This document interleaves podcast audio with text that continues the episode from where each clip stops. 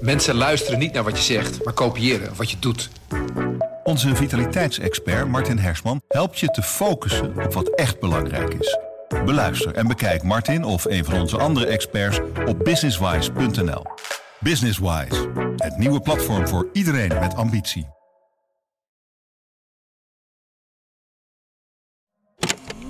Wil je voorspellingen luisteren?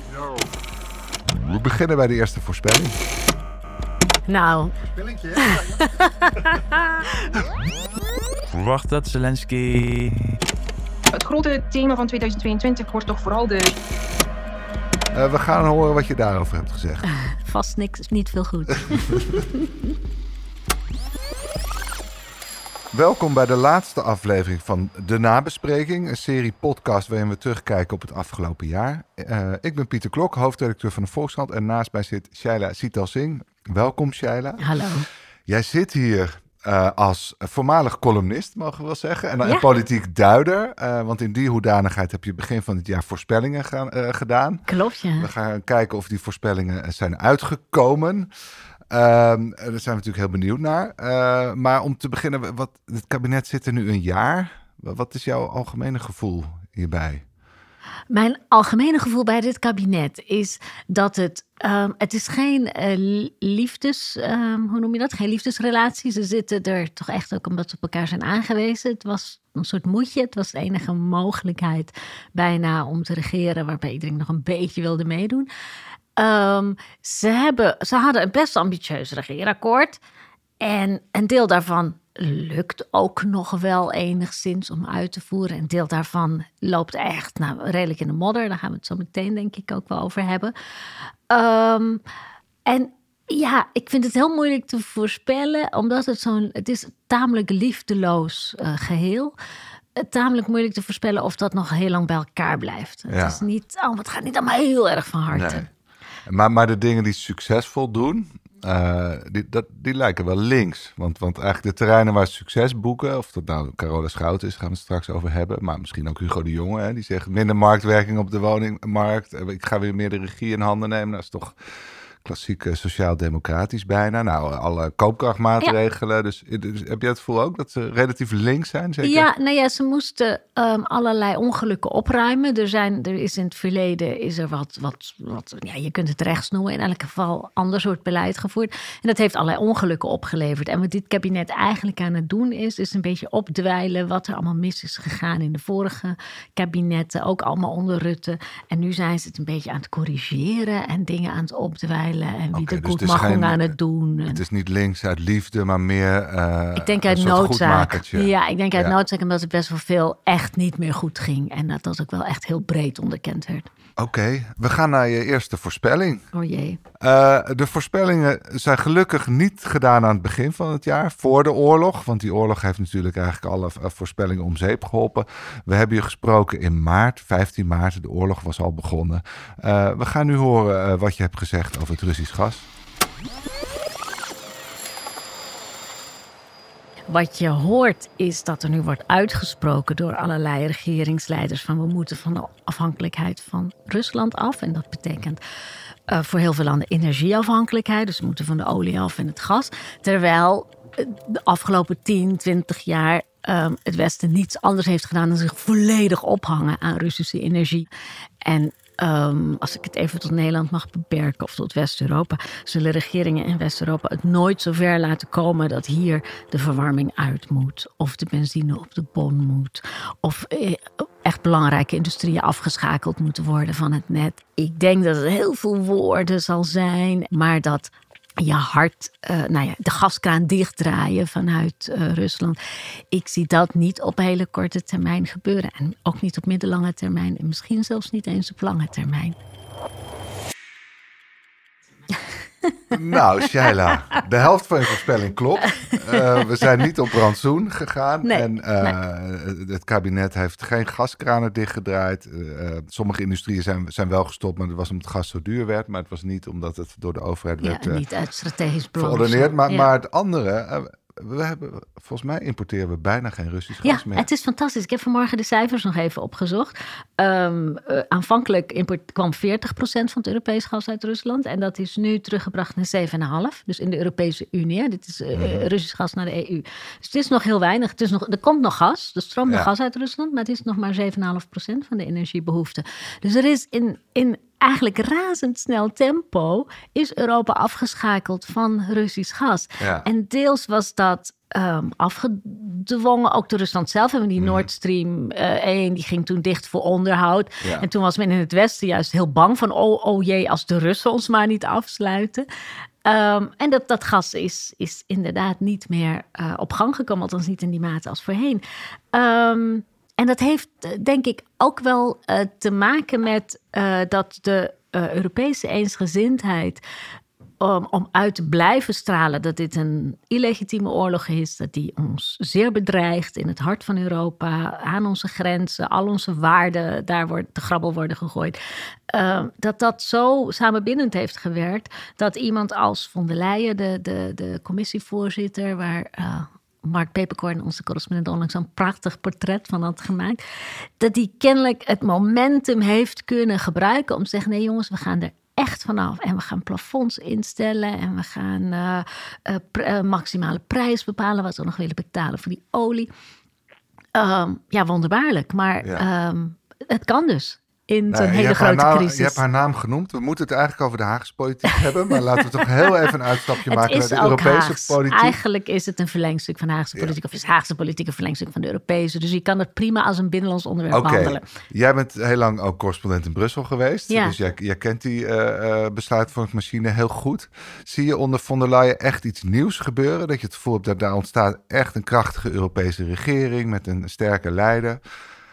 Je ziet, eh, wat, je, wat je ziet is dat von der Leyen wel die ambitie heeft. En dat ze die ook neemt en dat ze die ruimte ook krijgt. En dat ze ehm, nou ja, zich, zich breed maakt op terreinen waar eh, 10, 20 jaar geleden de Europese Commissie of de EU zich helemaal niet zo breed durfde te maken. Zoals die energieafhankelijkheid. maar hiervoor ook al in de coronacrisis met eh, gezamenlijk ehm, ehm, mondkapjes inkopen, vaccin inkopen.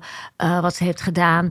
Eh, was toen een initiatief van een aantal landen om, om gezamenlijk vaccins in te kopen. Toen is Van, von der Leyen daar doorheen gebanjeerd en gezegd: nee, nee, nee, dat gaan we als EU doen. Dus ja, ze maakt zich eh, breed en ze eh, weet ook wel, ze heeft natuurlijk het tijd mee, omdat het nu oorlog is. Ook een soort gevoel van urgentie te kweken onder al die Europese regeringsleiders. Om te denken: ja, oké, ja, laten we dan maar inderdaad. Ja, we moeten toch echt samen optrekken. Ja, en die li- lidstaten laten zich dat wel gevallen. Dus in het Deels verleden wel. was dat toch, eh leverde het ook al veel tegenstand op. Als, Ja, ja, ja. Je had altijd opstandige lidstaten. Nou, eentje is uitgetreden. Dat is Groot-Brittannië, of het Verenigd Koninkrijk. Hongarije is natuurlijk eh, toch opstandig. Je blijft natuurlijk opstandige lidstaten hebben. Hongarije ligt nu heel erg dwars. Ook in de steun aan Oekraïne bijvoorbeeld. Uh, maar er is een die we lang niet hebben gezien op deze Ja. manier. En moeten we ons gelukkig prijzen dat daar nu uh, een, een, vrouw als von der Leyen zit. Hè? Er is toch iemand die met een enorm uh, Calvinistisch arbeidsethos werkt. Keihard. Ja, ik vond Geen het frivoliteiten. Fantastisch. Ze woont in een uh, kamertje zonder ramen, geloof ja, ik. Ja, een kamertje naast haar werkkamer zonder ramen, daar slaapt ze. En, uh, en, en, en, ze heeft dan wel een buiten waar ze kippen heeft die vernoemd zijn naar prinsessen. En eentje heet Angela, een van haar kippen. Maar okay. dat vond ik een geweldig dat is de detail. enige, enige ja. frivoliteit die ze zichzelf toestaat. Ja, ja, ja, dat was eigenlijk het enige frivole detail wat over haar bekend was, ja. kennelijk. Nee, maar een, een, ja, Calvinistisch hardwerkend, maar ook wel een bepaalde taakopvatting um, die vrij um, misschien directief is, mm -hmm. uh, maar misschien ook wel nodig is nu. En die de lidstaten zich kennelijk wel laten welgevallen. Ja. Goed, uh, we zijn van het Russische gas af. Waar komt het gas eigenlijk nu vandaan? Hebben we daar zicht op? Is het vooral Qatar? Of, of uh, dat, nee, okay. nou, dat is het grote wonder. maar het grote wonder is dat we dus veel sneller dan we allemaal dachten een alternatief voor het Russisch gas konden vinden. Volgens ja. mij hebben we nog wel heel veel Russisch gas gebruikt om in onze op opslagen Ja, onze opslagen zitten vol en daar zit nog een deel Russisch gas in. Ja. Maar dat stroomt niet, hè? Dat was er al. Het is precies. een voorraadgrootheid, geen stroomgrootheid. Ja. Oké, okay, laten we naar het volgende fragment gaan. Ja, die, de solidariteit van Nederland met Oekraïne is al ongelooflijk op de proef worden gesteld. Eh, nog niet zo lang geleden is hier het associatieverdrag tussen de EU en Oekraïne gewoon weggestemd. Hè? Uh, dus er is niet een soort lange historische traditie van solidariteit tussen Nederland en Oekraïne. Die is echt op geen enkele wijze. Uh, dat er nu even een enorme, enorm gevoel van solidariteit is, is heel begrijpelijk. Het is een ongelofelijke generositeit nu. Iedereen wil een Oekraïner in huis. Um, nee, dat blijft niet zo. Shaila, is de mens toch minder slecht dan je dacht aan het begin van het jaar? Want, uh, nou ja, de houding uh, jegens Oekraïne... het kan natuurlijk ook voortkomen uit afkeer van Rusland... dat we Oekraïne zo fel steunen, of uit angst voor Rusland ook wel misschien. Maar feit is dat eigenlijk die steun het nog steeds wel is. Ja. Ik bedoel, en ze worden ook nog steeds vrij royaal opgevangen. Misschien niet minder door gezinnen, maar nog wel ook door gemeentes. Ja, ja, ja. ja die, die steun is er nog. En uh, deels is dat ook een soort morele steun. Want de, de, wapens, zeg maar, de echte harde steun komt nog steeds uit Amerika. Dus een soort luchtbrug van wapens uit Amerika. Uh, maar er is nog steeds, uh, ja, hoe, hoe, noem je dat? Unwavering support. Dus van die, van die, van die steun die, die niet wankelt. Mm -hmm. wat betreft de opvang van Oekraïners. Um, we hebben de, een van de kandidaatwoorden van het jaar was spijtgezin. Zo'n mm -hmm. gezin dat Oekraïners heeft opgevangen en daar spijt van heeft. Um, maar dat, uh, dat, dat is er natuurlijk. Dat soort verhalen zijn er allemaal geweest. Van, uh, van, van mensen die zeiden: Ja, we hebben onze deuren opengezet voor Oekraïne. Maar het was toch niet zo uh, gezellig als we hadden gedacht. Of het was toch ingewikkeld. maar het is niet zo dat ze worden uitgekotst of weg moeten. Of, of nou ja, dat, dat, dat er niet zoveel plek meer voor ze is. Wat je, wat je wel hebt gezien is dat die opvang van Oekraïners zodanig heeft gedrukt op de opvangcapaciteit. Dat dat is overgeslagen op Um, op, op andere asielzoekers. Mm -hmm. Die hebben buiten geslapen bij Ter Apel. Die hebben in die pijplijn, zitten vast in die pijplijn. Die komen er niet meer doorheen. Uh, daar moet nu een hele nieuwe asieldeal voor komen. Dat is wel um, versneld, denk ik, mede door die Oekraïners. En dat er, um, zijn ook zorgen in Den Haag van... oh mijn god, er komen er misschien nog meer Oekraïners aan. Ja.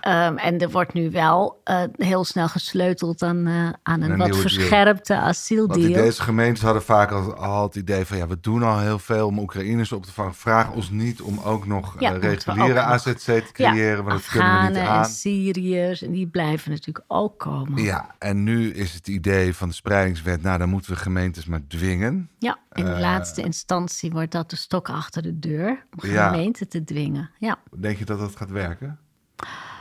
Um, kijk, dwang werkt natuurlijk nooit, bestuurlijke dwang. Dat, dat, dat kan alleen maar iets lelijks opleveren. Ik snap wel dat Erik van den Burg, de staatssecretaris die hiermee belast is, dit als laatste stok achter de deur nodig heeft. Um, uh, Nederland heeft nu eenmaal opvangverplichtingen, heeft zich verplicht aan allerlei internationale verdragen, probeert daar hè, binnen, binnen wat mogelijk is, daar een beetje onderuit te komen uh, door deals te maken met andere landen en door uh, te proberen ze ook binnen Europa verspreid te krijgen.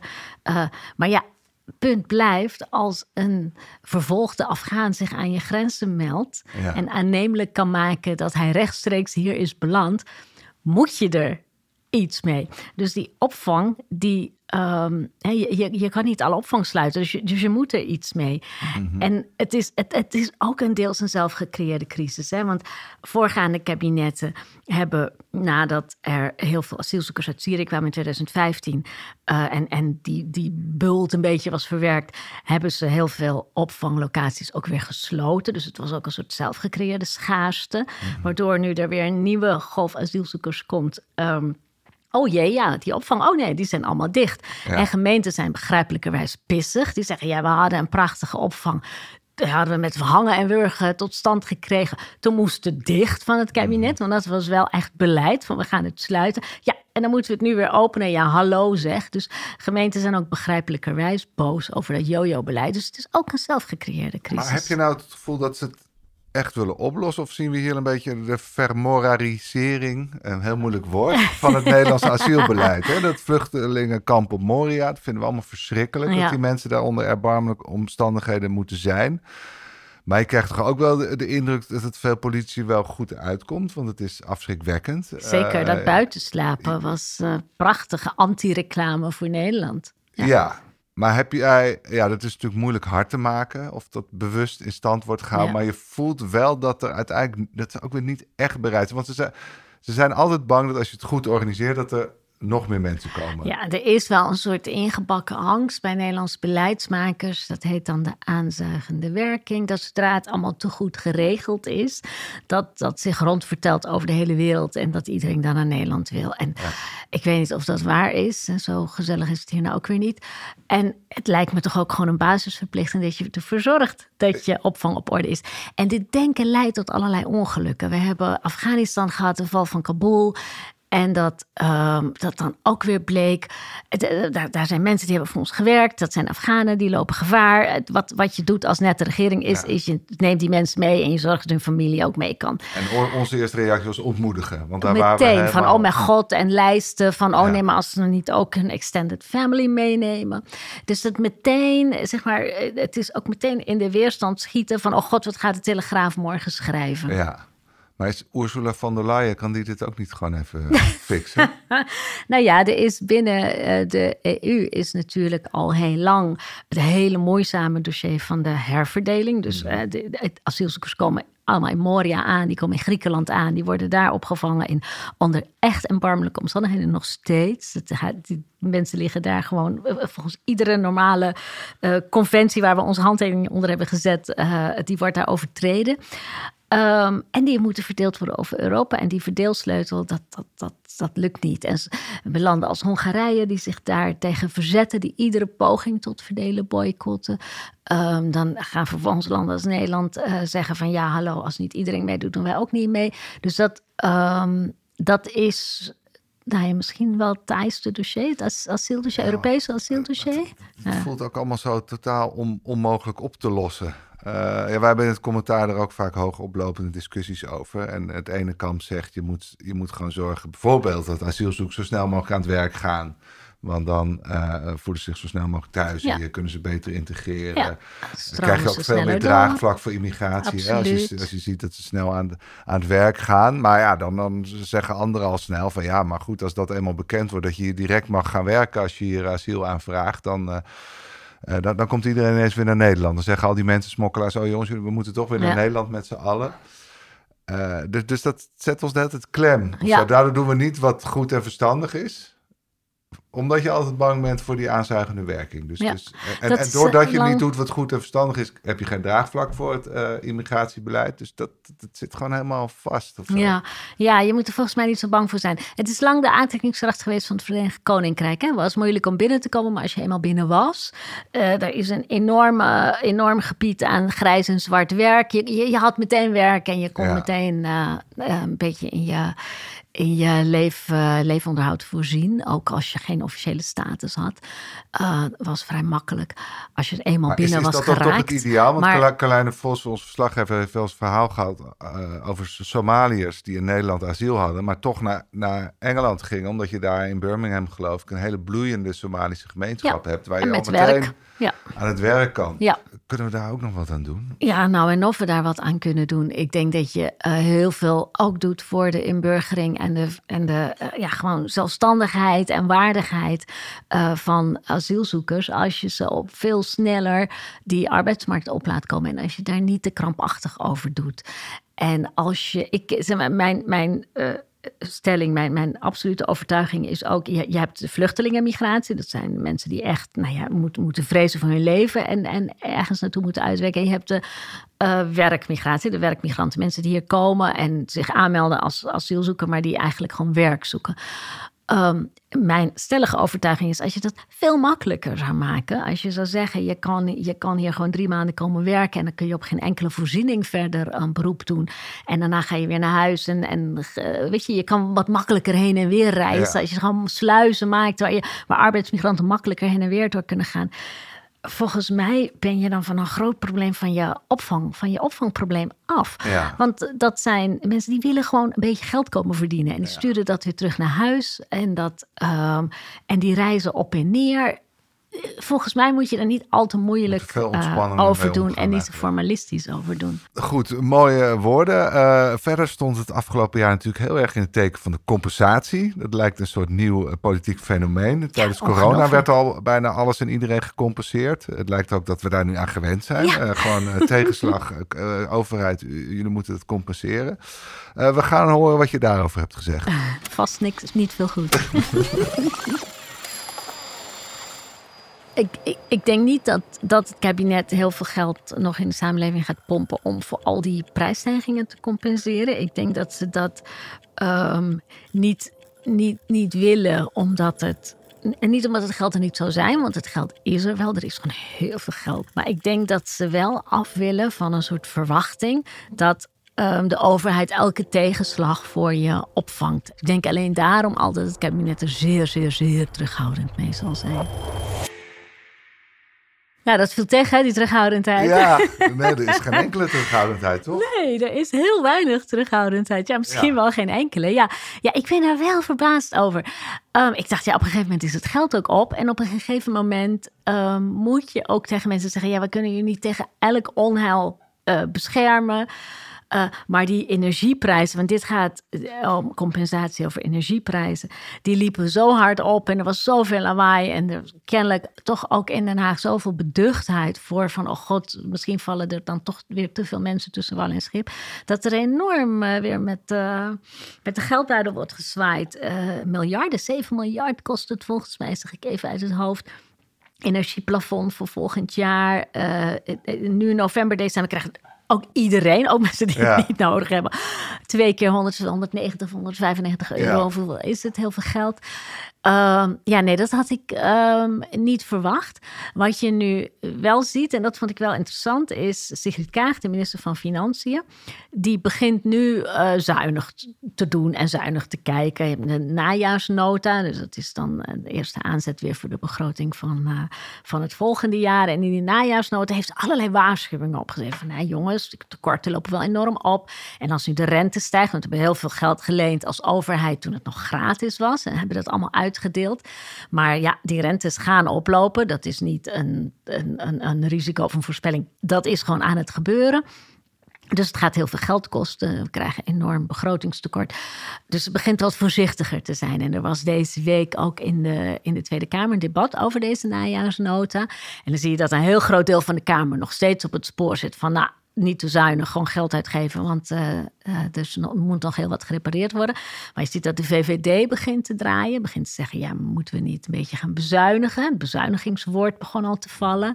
Of moeten we belastingen gaan verhogen? Moet ergens, het is niet eeuwig, geld is niet gratis en we moeten iets gaan doen om dit gat te dichten. Dus, dat, dus het begint een beetje te draaien. Maar heb je het gevoel dat, het, dat, de verkiezingen voor de provinciale staat hier ook nog een rol spelen? Dat ze misschien niet aandurven om al voor die verkiezingen harde boodschap te verkondigen? Ze zullen niet iets heel impopulairs doen aan de vooravond van die provinciale statenverkiezingen. Ik denk dat ze dat risico niet zullen willen lopen, want die provinciale statenverkiezingen zijn heel belangrijk, omdat daar de samenstelling van de Eerste Kamer uit voortvloeit. En er is heel veel beduchtheid, angst bij de coalitie dat ze hun meerderheid kwijt zullen raken. Dat kun je denk ik wel met veiligheid stellen op basis van de peilingen. Dus, dus nee. ehm, de- gelukkig kan ze nog ook even wachten met een al te impopulaire boodschap. Want dat komt pas bij de voorjaarsnota. En De begroting heeft eh, de cyclus. het- eh, Elk seizoen komt er weer een eh, begroting langs. En dan moeten er misschien echt knopen worden doorgehakt. Maar dan zitten we, als het goed is, net na die verkiezingen. Oké. Eh, en wat ik heel ingewikkeld vond in dit debat, kijk, je wil liefst alleen de mensen steunen die het echt nodig hebben. Eh, Maar ik heb zelf ook al wel gepleit dat dat al heel snel uitvoeringstechnisch eh, een drama wordt. Ja. En, en eh, nou, alle uitvoeringsinstanties van de overheid zijn overbelast en hebben al genoeg problemen aan hun hoofd. Dus je wordt min of meer ja, vanuit uitvoeringstechnische overweging word je gedwongen om, om iedereen maar Ja, te compenseren. Rijk, arm, het maakt allemaal niet uit. Iedereen Ja. moet gewoon geld Ja. krijgen. En dan wordt het ook heel erg duur. Ja, ja, ik vind dat wel bezwaarlijk. Ik vind dat echt, ik, ik vind dat heel moeilijk te verteren. Dat, ehm, het, het- nou ik, ik- ik zelf heb die compensatie van november en december niet nodig, omdat ik een van de weinige, misschien wel laatst overgebleven mensen in Nederland ben die een vast energiecontract heeft, wat nog een tijdje doorloopt. Dus ik heb geen gestegen kosten. Dus ik voel me ook helemaal verlegen met het geld. Ehm, ik heb het naar Suriname gestuurd trouwens. Dat, eh, ik denk, ja, dan maar doe ik een persoonlijke ontwikkelingshulp. eh. maar het, het, Wat, Het waar is- gaat het dan heen? Heb je, heb je daar een project lopen? Er zijn oh, altijd projecten. Er zijn altijd mensen die geld nodig hebben voor hun zieke kind. Voor een school. Er is altijd wel een school die computers nodig heeft. Er is altijd wel een weeshuis dat weer een televisie maar dat zijn nodig dan heeft. Of mensen die kleding. ken jij nog uit je tijd dat je daar woonde? Ja, ja, die ja het zijn allemaal dan? informele netwerken. En die, zijn altijd geld, die kunnen altijd geld gebruiken voor... Dus jij kan altijd heel direct steun Ja, verlenen daar. ja, ja, ja, ja, ja, ja. Ja, Maar het druist verder zeer in tegen jouw rechtvaardigheidsgevoel. ja, vind ik wel. Want het is toch overheidsgeld. Het is gewoon gemeenschapsgeld. En ehm daar, moet, daar moet je nou ja, eh, prudent mee omspringen. Je moet ervoor zorgen dat je vangnetten hebt voor de, voor de zwakkeren. Maar je moet niet eh, mensen die het goed hebben... of die een, een jacuzzi de hele dag hebben aanstaan... gaan lopen Ja. compenseren. Nee, oké. maar is daar toch ook niet sluipenderwijs iets veranderd? Dat misschien heel veel burgers eh, helemaal niet het gevoel hebben dat die overheid van hen is. Dat die overheid iets, iets, een soort, iets is wat buiten ons ligt en die moeten ons gewoon heel veel geld geven. En dat we ons niet realiseren dat het ons geld Ja, is. het is ons geld, hè? Overheid geeft het- geld. Het, geld Ja. van onze kinderen misschien nog Ja, meer. ja, ja, ja, ja. ja Eh, het is heb je het gevoel dat dat besef, is dat, niet, is dat minder geworden of zo de Ja, laatste jaren? Ja, ik weet niet of het per se minder is geworden. Er is sowieso natuurlijk wel een algeheel gewoon gevoel van eh, eh, wantrouwen. Of misschien niet op voorhand eh, meteen geloven dat, ehm, dat, dat, dat alles wat in Den Haag gebeurt... in een soort algemeen belang gebeurt. En misschien dat dat ook wel het gevoel stimuleert van... nou ja, als we dan geld uit gaan delen, prima. Kom, Ja, kom maar op, geef maar. ook. Geef maar aan mij, dat wil ik ook.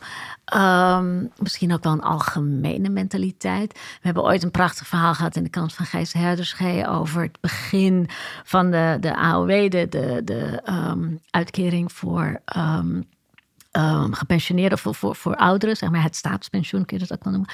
En dat in die begindagen mensen die het niet nodig hadden of geld overhielden, dat gingen terugsturen met een bedankbriefje aan meneer Drees. Omdat ze zeiden, ja, ik had nog een beetje over, ik heb het niet nodig. Nou ja, dat ik Die geloof niet. die Nee, er zijn natuurlijk genoeg mensen wel. Ik zag wel alle initiatieven hoor, van mensen die zeiden: geef je energiecompensatie aan de voedselbank. Ja. Of er zijn ook in Nederland allerlei informele initiatieven ontstaan om iets te doen met je energiecompensatie als je hem niet nodig hebt. Maar ja, dat Maar is we dan kunnen wel veilig stellen dat er wel iets veranderd is in de mentaliteit Misschien wel. 50. Dat is toch, eh, ja, nou, dat is ook logisch, de individualisering. Ja, het zou raar zijn als het niet zo was. Ja. Goed, we gaan naar een, een minister van wie jij heel hoge verwachtingen had. Een Ah. minister die eh, hiervoor landbouw deed. En eigenlijk nou, er niet in is geslaagd om het stikstofprobleem in ieder geval op te lossen. Dat heeft ze lekker bij iemand anders neergelegd. Maar ze doet nu armoedebestrijding. Een portefeuille die wellicht veel beter bij haar past. Laten we eh, luisteren wat je over Carola Schouten te vertellen hebt. Wat me aangenaam heeft verrast en waar ik hoge verwachtingen van heb, is: dit kabinet heeft bij zijn aantreden ehm, een minister van Armoede aangesteld. Dat is Carola Schouten. En die moet. ehm, nou ja, mensen die de afgelopen jaren zijn overreden door de overheid eh, weer, weer op, het, op het goede, in het goede spoor zien te krijgen. Maar die moet ook dat hele harde beleid, ehm, wat eh, hele harde sociale beleid, wat mensen echt heeft getroffen, moet zij allemaal min of meer gaan, gaan rechttrekken. Ik heb daar ehm, goede verwachtingen van. Ze was een heel goed Kamerlid op dit dossier. Zij zou zomaar de personificatie kunnen worden van een heel nieuw overheidsbeleid voor de, de, de, de mensen die het slecht hebben getroffen. Zijn je verwachtingen uitgekomen? Ze is heel goed bezig. Ja. Ja, ze is. eh, nee, dat, dat, was ook bij aanvang van dit kabinet ook al wel vastgelegd. Van we hebben hele strenge ehm, sociale wetten ingevoerd. Misschien iets te streng. We hebben te strenge controles eh, erop gedaan. We zijn uitgegaan van wantrouwen, van een mensbeeld. Van iedereen probeert maar te graaien. Maar we moeten ook vertrouwen geven aan de mensen.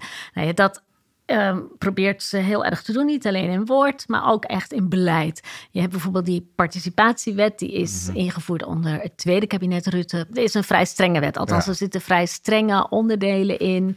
Ehm, voor mensen die in een uitkering zitten, wat ze wel en niet allemaal mogen doen.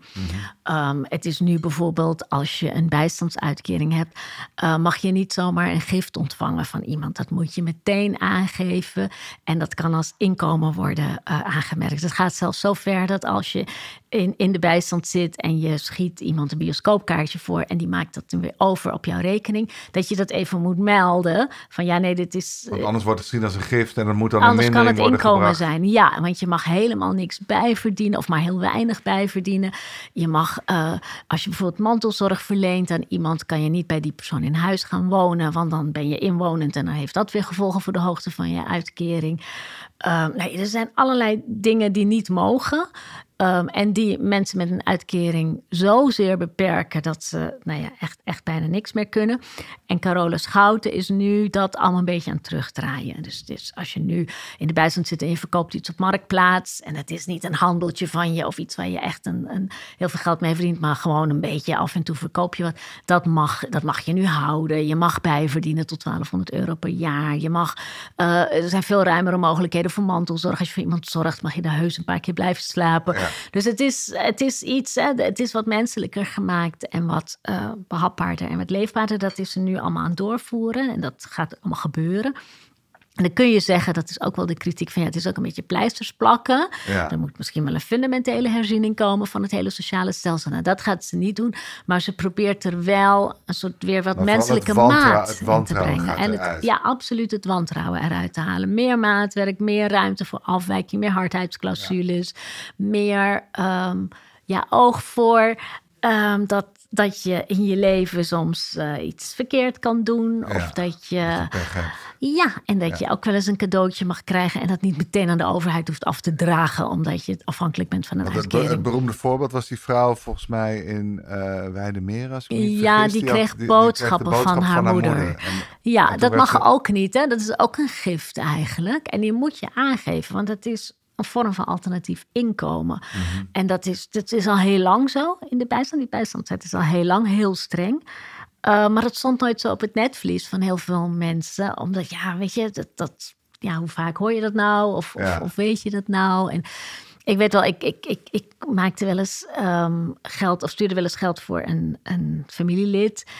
En die, die heeft ook een uitkering. En dan moet je dat niet overmaken. Maar dat moet dan in een envelop. En dan moet je het aan de dochter geven of aan de zoon. Of weet je, dat, dat moet via een omweg. Want anders is het meteen probleem. Probleem, probleem, hebt probleem. zwart bijstandsgerechtigden gesteund. Ga, Ja, kan, ik- kan- gaan we dit eruit knippen? Of zullen we het er gewoon in laten? Ja, laat het er gewoon in. Het laat zien, eh, nou ja, het is een heel goed voorbeeld van hoe dit eigenlijk uit de hand is gelopen. Maar het Ja. was natuurlijk ook een, een spiegel van een, een, een sfeer die ook in de samenleving hing, lang. eh, ja, waar ik zelf nooit zo gevoelig voor ben geweest. Dat we het altijd het allerergst leken te vinden als iemand onterecht een uitkering zou krijgen. Ja. Dat is wel zo'n beetje het allerergste wat je als land kon overkomen. Ja, Eh, ja, en daar is dus we het vinden eh, mee het begonnen. erg om Ja. zelf te incasseren van de overheid allerlei toeslagen. Maar zodra, iemand, zodra ja. iemand anders eh, te veel krijgt of iets krijgt waar hij geen recht op heeft, dat vonden we heel erg. Daar komt het natuurlijk wel een beetje uit voort. Het is ook, het was toch ook een beetje een electorale behoefte volgens mij. Zeker, ja, zeker. Er was, ehm,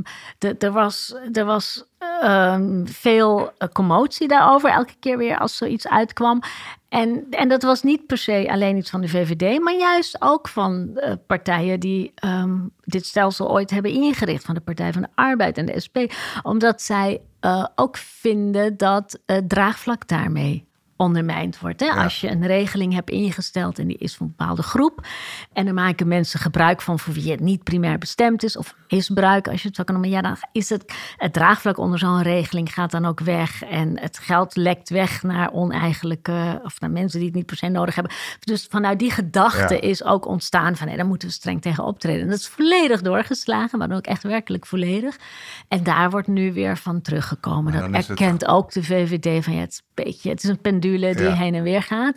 En we gaan nu gaan we weer richting vertrouwen geven, maatwerk. Ehm, je, je hoeft niet alles op te geven. En ongetwijfeld gaat er weer een moment komen dat uh, men zegt: ja, het is wel echt een rommeltje geworden daar Ja, in die uitkering. En je kan er alles bij hebben en drie auto's en Ja. een tweede huis in Frankrijk en niemand geen haan die er naar krijgt. En dan gaat, Gaat de weer pendule terug. weer terug. Goed. Dankjewel voor deze eh, vrolijk stemmende analyse. We gaan naar een andere eh, politicus waar je, eh, nou, die, die interessant is om te volgen ook. Het is een CDA-kamerlid, een modern CDA-kamerlid, die aanvankelijk ook nog wel genegen leek om de landbouw serieus te hervormen. Ja. Dirk Boswijk, we gaan horen wat je van hem verwacht. Ik wil toch Dirk Boswijk noemen. Dat is Kamerlid voor het CDA. Die doet, de, tussen twee aanleidingstekens, die doet de boeren, landbouw, stikstof. En die doet dat eigenlijk heel goed. Want die moet en uh, de boeren te vriend houden, de hele boerenachterban van het CDA. En een enorme tournure maken. Alles moet anders. En hij doet dat zo uh, goed, vind ik. En, en handig. En ja, toch misschien zelfs wel integer. Um, dat, dat is wel echt een Kamerlid om in de gaten te houden. Is volgens mij ook heel ambitieus. Nou, Shaila, is hij nog steeds Zelfs wel integer, zei ik. Ja, een, een rare, een van valse opmerking. Ja. ja. En? Ja, nou ja, dat hele stikstofdossier um, is toch... Ja, dat blijkt toch zo ongelooflijk ongelooflijk ingewikkeld te zijn. Hè?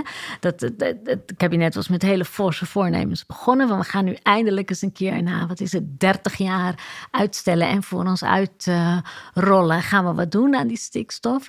Um, Christiane van der Wal, minister, die heeft dat met een grote voortvarendheid en opgewektheid uh, opgepakt. En dat is toch redelijk ontploft.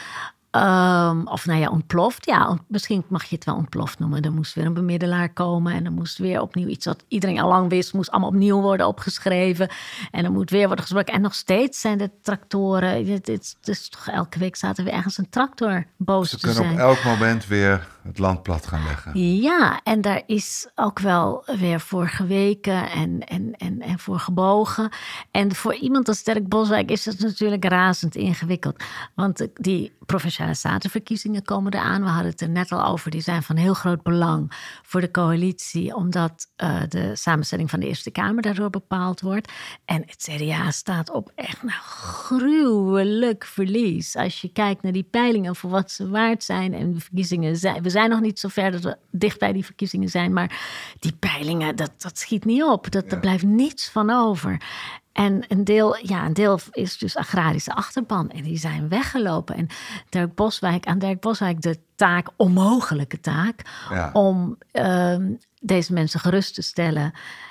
En tegelijkertijd toch uh, recht te doen aan wat er is afgesproken in het coalitieakkoord. En wat ook gewoon, denk ik, moet. Um, toch iets doen aan stikstofuitstoot. Maar ik heb wel de indruk dat hij toch een beetje het zwijgen toe heeft gedaan, vooral het afgelopen jaar. Dat hij dacht, ik ga me even niet in het mijnenveld uh, begeven. Ik ga eerst maar eens even rustig kijken waar Remkes mee komt. Ja, en hoe hij verder, heeft zich een beetje op de vlakte gehouden. Hij heeft in het begin een paar volgens mij hele goede interviews gegeven met zijn idee en zijn visie. En dat. Uh, um, en, en, en, en heeft geprobeerd om tegelijkertijd die boeren er een beetje bij te houden. Maar hij, is, hij heeft zich niet opgeworpen als een soort van... ik ga hier allemaal de grote bemiddelaar uithangen... wat volgens mij heel verstandig is en ook helemaal zijn positie denk ik niet is. En hij kijkt nu volgens mij een beetje hoe loopt het en hoe komen we hier...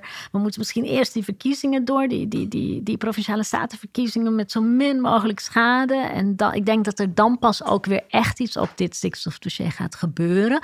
Het ligt nu ook een beetje, en er wordt nu uitgekomen Kocht. Het gaat een beetje in stilte. Um, maar ik denk dat we hem ook dan, nou ja, pas dan ook wel weer gaan zien. Want hij heeft natuurlijk niet een heel vrolijk verhaal te vertellen. Maar het ingewikkelde vind ik zelf, je kan het tot een heel principieel debat maken. Hè, van deze sector is uit de klauwen gegroeid en die moeten we uh, nodig, die moet duurzamer worden en die moeten we weer aan banden gaan leggen. Of je kan gewoon denken, we gaan de een naar de ander uitkopen en we kijken wel hoe ver we komen. Want dat lijkt nu toch wel Ja. een beetje op gang te Het is een komen. beetje toch? in, ja, en het gaat redelijk onder de radar. Ja. Wat, wat misschien wel een goede strategie Nee, je is. kan, het- uiteindelijk is de Gewoon individuele rustig. keus van een Ja. boer. Je kan ook zeggen, nou maak hem maar. Je kan Ja. 120% van je bedrijfswaarde krijgen. Maak hem maar. Ja, en ze krijgen fantastische bedragen. Ik, eh, dat, eh, de, de- ik geloof dat eh, Christiane van der Val zei... een woest aantrekkelijke regeling gaan we maken. Nou, op 120% papier... van de bedrijfswaarde is woest Ik aantrekkelijk. vind dat wel Ja. woest aantrekkelijk. Als Ja. ik 120% van de waarde van mijn huis zou krijgen aangeboden... en met alles erop en eraan... zou ik misschien ook wel zo Ja. goed. Ik ga wel een tijdje op de en- Malediven zitten. En, en dan ook nog vanuit het idee dat, dat het eerder waarschijnlijker is dat de waarde minder wordt in de loop van de tijd van boerenbedrijven. Dus je moet ook er vroeg bij zijn. Hè? Je moet dan ook zorgen dat je nu uitgekocht wordt. En je weet dat je, als je je toekomstige waarde, als je dat contant zou maken, dat is helemaal niet zoveel. Je krijgt echt meer geld dan, dan je ever op de, op de markt zou krijgen voor dit bedrijf. Dus het is uh, inderdaad een woest aantrekkelijke regeling. En ik kan me voorstellen dat heel veel boeren eieren voor hun geld kiezen. En ik kan me voorstellen dat die dat niet aan de grote klok hangen. Want dan ben je een verrader enzovoort. Dus ik denk dat dat nu in stilte. En dat is misschien wel ook de beste weg. Niet veel lawaai over maken. Gewoon rustig gaan kijken. Gewoon gebiedje voor gebiedje, boer voor boer, boerderij voor boerderij. Kijken wat je, wat je zo kan, en als kan dat uitrollen. Niet lukt, kun je altijd nog met dwang dreigen of uh, belastingen opleggen. Of... Kijk, het beste zou zijn een soort, soort, soort uitstootheffingen. Heffingen werken altijd heel goed belastingen. Dus op CO2-uitstoot of op ammoniak. Je kunt op allerlei, je kunt allerlei modellen denken. Het is helemaal niet zo ingewikkeld. Ja. kunnen economen zo voor je voorrekenen. Um, maar dat is politiek een, een, een lastige. Ja. En dat is ook gewoon een hoop lawaai. En het duurt heel lang voordat je dat er doorheen hebt. Je kan ook dreigen dat er straks misschien een links kabinet komt... en die gaat heel zwaar belasten. Nog veel erger. En die gaan vlees op de bon doen. Ja, nou, en dan ja. is Want in Denemarken belasten ze de CO2-uitstoot. Dat is een hele andere discussie met hun boeren. Daar uh, heeft gewoon de regering gezegd... jullie moeten minder CO2 uitstoten. Dus ze gaan het belasten. Dat is een hele elegante manier. Ja, nee, ja, maar er is helemaal geen uitkoopregeling. Nee. Maar belasten is heel elegant, want dan uh, leg je de prijs of leg je de, de, de kosten waar ze moeten liggen. En het is ook democratisch, want het geldt voor iedereen of alles wat CO2 uitstoot. Dus het geldt ook voor Schiphol en ook voor uh, allerlei transportsectoren. Dus dat is um, veel eerlijker, democratischer. En je laat dan de markt een beetje zijn werk doen, of het mechanisme van, van kostprijs en aanbod. Uh, dus dat is veel eleganter. Oké, nou dan hebben we de stikstofcrisis ook al opgelost. gaan, fantastisch jaar het wordt een fantastisch jaar. We gaan uh, uh, nog het algemene beeld van het kabinet. Ja, het woord is inmiddels wordt zo vaak gebruikt dat je er soms ook wel een, nou ja, een beetje moe van wordt. En misschien leidt het ook aan betekenisinflatie. Maar het is wel een kabinet wat wel ongekend veel crisis voor zijn voeten krijgt geworpen. we gaan luisteren wat je daarover hebt gezegd. We hebben aan het eind van, van dit jaar gewoon een kabinet. Ik kan me niet voorstellen met zoveel grote internationale crisis dat er een binnenlandse crisis zich zal voordoen die zo groot is dat een kabinet erover zal vallen. Het kabinet zal het moeilijk krijgen omdat ze met een hele royale begroting zijn begonnen aan hun nieuwe termijn, waar meteen al allerlei uh, problemen mee uh, door, ehm, in, in zijn ontstaan door die oorlog. Dus die begroting zal misschien herzien worden. Dat zijn allemaal ingewikkelde, pijnlijke dingen. Ze krijgen binnenslands natuurlijk, zullen ze op de proef worden gesteld. Door, waar we het eerder over hebben gehad, die prijsstijgingen. En of mensen daarvoor gecompenseerd moeten worden. Door de opvang van vluchtelingen. Want het gaat natuurlijk niet vlekkeloos. En er komt op een gegeven moment natuurlijk dat mensen het zat zijn. Nee, het zijn allemaal binnenlandse crises die in potentie gevaarlijk zijn voor een kabinet. Maar ik kan me eigenlijk niet voorstellen, nu vanuit maart kijkende, kan ik me niet voorstellen dat um, de politiek zich zo zou laten afleiden door een binnenlandse kwestie, dat dat het kabinet de kop gaat kosten. Nou, daar heb je groot gelijk in, gekregen. Je zei aan het begin al, het is geen uh, huwelijk uit liefde. Nee. Het is een beetje een moedje. Maar doordat het een moedje is, worden ze ook een beetje naar elkaar toe gedreven. Voelde is ja, niet echt een alternatief. Ja, en, en ze staan allemaal slecht voor in de peilingen. Ja, dus het is ook toch. Het is, ook. Ja, dat helpt waarschijnlijk ook. Ja. Niemand durft het aan. Nee. Niemand denkt, we gaan naar de kiezer, want dan worden wij veel groter en dan zullen we eens even de macht uh, grijpen hier. Alleen de, de, oppositiepartijen hebben daar belang bij. Zijn er toch onderwerpen waarvan je denkt, ja, dit zou wel eens heel spannend kunnen worden? Want hier, hier lopen de meningen toch zo uit elkaar dat, dat ik nou ja, dat het misschien toch ineens kan knallen. Of... Ja, nou ja, kijk, um, die, die, op, op, op stikstof kan het nog echt heel erg raar aflopen, denk ik. Als op een gegeven moment uh, ook regeringspartijen echt heel opzichtig onder afspraken uit gaan lopen, zou kunnen. Vluchtelingen is altijd een potentieel uh, en die vluchtelingenopvang. Maar ik heb het idee dat nu Erik van den Burg, ja, kijk, als hij straks die gemeentes echt gaat verplichten, als daar echt een opstand onder burgemeesters ontstaat, dat eh, krijg je, heb je misschien ook niet helemaal meer in de hand. Een, grote, een groot probleem waar we het nog niet over hebben gehad en waar jouw favoriete minister voor verantwoordelijk is, dat is de woningmarkt. Mhm. de, ehm, dat is wel echt hè, iets wat, wat mensen heel direct raakt en waar het veel over gaat. En wat een bron is van veel onvrede. Dat je in sommige delen van het land echt geen woning meer kan vinden. Of dat je kind het huis uit wil en die kan gewoon nergens terecht. Ook niet voor 700 euro, ook niet voor 800 euro, ook niet voor 900 euro huur. Um, En dat, dat is, is heel, heel taai ding wat, wat Hugo de Jonge nu met de typische Hugo de Jonge-achtige blijmoedigheid aan het oplossen is. Met overal bouwen.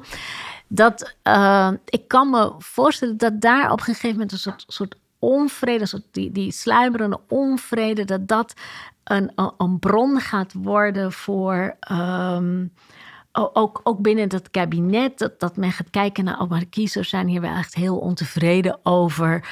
Um, hebben we nog wel, weet je, hebben we nog wel voeling, hebben we nog wel vertrouwen? Ja. Ik, kan, ik kan me voorstellen dat dat echt een probleem Ja, maar het is, het is misschien wel het grootste probleem, althans uh, sowieso voor de kiezers. Maar het is minder een splijt van, toch? Ik vind stikstof echt een splijt van. Ja, stikstof is een potentiële splijt van. Terwijl ja. CDA en de minder mate VVD en de ChristenUnie willen toch een beetje onderuit. Ja, dat is echt wel een splijt van. Er zitten ook allerlei meer culturele componenten bijna in. Van wil je nog zo'n intensieve veehouderij houden? Um, dat heeft allerlei nadelen, van dierziektes uh, tot dierenwelzijn, uh, tot die stikstofuitstoot. Maar dat wordt dan ook wel meteen in de cultuuroorlog getrokken: van we mogen geen vlees eten of wel vlees eten en is dat woke of niet. Dus daar zit een hele rare uh, component onder, die dat een ingewikkeld um, probleem maakt. De tegenstelling tussen stad en platteland wordt, er, wordt ook enorm opgeblazen. Alsof je een romantisch platteland hebt en een, en een, en een stad vol met hippe stedelingen die dat willen vernietigen. Dus er zitten allerlei cultuuroorlogachtige elementen in die stikstof. Is dat het grootste uh, schisma in de samenleving aan het worden? Tussen stad en, en platteland? Het is volgens mij een verzonnen schisma. Want um, de, de, er wonen allerlei soorten mensen overal. En het is volgens mij een geconstrueerde kloof. Die bijvoorbeeld door de Boerburgerpartij um, wordt opgeblazen. Alsof, dat, alsof er ander soort mensen wonen met ander soort opvattingen. Ja. Um, terwijl dat uh, volgens mij echt wel meevalt in de praktijk en het veel gemeleerder en gemengder is. Maar er is een soort, het is natuurlijk een makkelijk schema uh, je hebt stadse problemen en stadse onderwerpen. En je hebt plattelandsproblemen, plattelandsonderwerpen. Maar volgens mij is dat schisma niet okay, zo dus daar moeten wij zeker niet in meegaan het nee, jaar. Nee, nee, nee, nee, nee. Denk je dat het gewoon zo blijft? Dat ze lekker tegen elkaar aangedrukt blijven... Uh, met hun ruggen naar de boze buitenwereld gekeerd? Um, het hangt er... Ik denk dat heel veel afhangt van hoe die verkiezingen gaan lopen... voor de Eerste Kamer uiteindelijk. En wat het betekent voor de samenstelling van de Eerste Kamer. En wat het betekent voor de slag van dit kabinet. Stel dat er straks een Eerste Kamer zit die echt alles wat vanuit het kabinet komt gaat tegenhouden mm. of, eh, of, of torpederen. Ehm, dan krijg je een onwerkbare situatie. En dat, ja, dat, dat kan niet eeuwig eh, door blijven gaan. Ehm, wat vaak wel een trigger is voor een kabinet om bij elkaar te blijven, is als het met niemand echt goed gaat in de peilingen. Nou, je zei het net al, ze hebben geen, geen, geen van vieren echt dusdanige peilingen dat ze belang hebben bij mhm. verkiezingen. Dat kan ook wel een heel sterk samenbindende factor zijn. Dat is een hele negatieve reden om bij elkaar te blijven. Maar ja, vaak, mensen blijven ook vaak om negatieve redenen bij elkaar. Dat geldt ook voor kabinetten. Oké, nou dat lijkt me een mooie uh, slotconclusie. Shaila, dank je wel. Uh, dit was de laatste aflevering van uh, eh, 2022, de nabespreking. Dank voor het luisteren uh, en alvast een heel gelukkig 2023. En vergeet ook niet te luisteren naar onze dagelijkse podcast, de Volkskrant Elke Dag.